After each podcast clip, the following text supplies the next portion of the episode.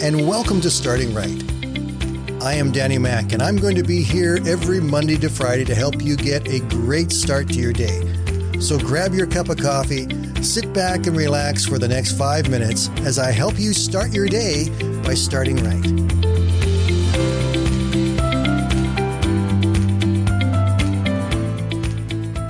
It doesn't take long if you start reading through the New Testament for you to come across a group called the Pharisees.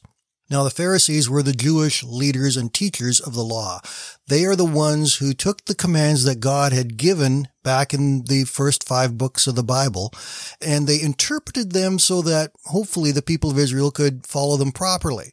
There were 613 laws in the Old Testament, and everyone was expected to obey each and every one of these laws. There are some really strange laws within this group, and let me just share some of those with you. Do you know that Jewish law permits only 39 steps on the Sabbath? There's also a law stating that you can't carry a burden on the Sabbath. And there's also laws defining what a burden is, such as food equal in weight to a dried fig, or enough wine for mixing in a goblet, milk enough for one swallow, honey enough to put on a wound, oil enough to anoint a small area, water enough to moisten an eye salve, paper enough to write a customs house notice on, and ink enough to write two letters of the alphabet, and just enough reed to make a pen. The purpose of the law in and of itself was to show us how far we fall short, how often and how much we are not good enough. Because our good enough is never good enough for God. Because God is perfect. Can you imagine trying to be perfect? It would be really hard to live up to expectations of perfection. I know some people who try to do it and they drive themselves and everybody else around them crazy because in and of ourselves, we cannot be perfect. That just is not in us. It's not part of anything that we are as human beings. But as much as we see that we fall short of that level of perfection, the beauty of it all is that God gave us a way that we don't have to be perfect because we can receive that perfection from Jesus Christ.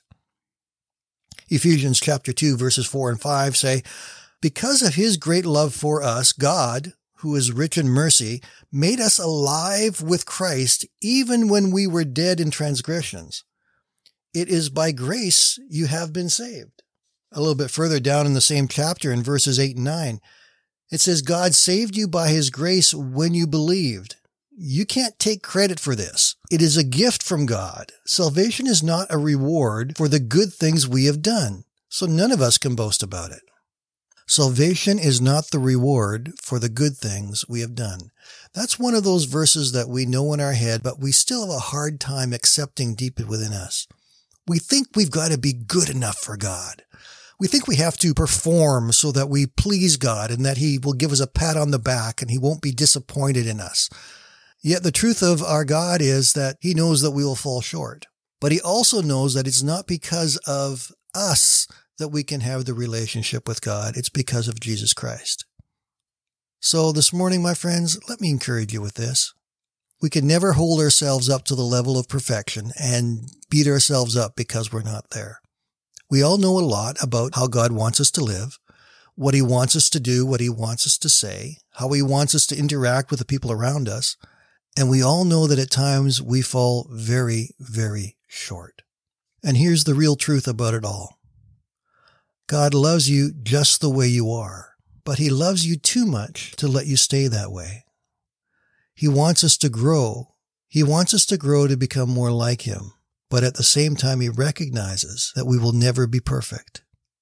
Don't beat yourselves up for your mistakes, for where you fall short, but know that God is working in you to create all that you can be in him by his grace and his power. Be blessed, my friends. We'll talk to you again tomorrow.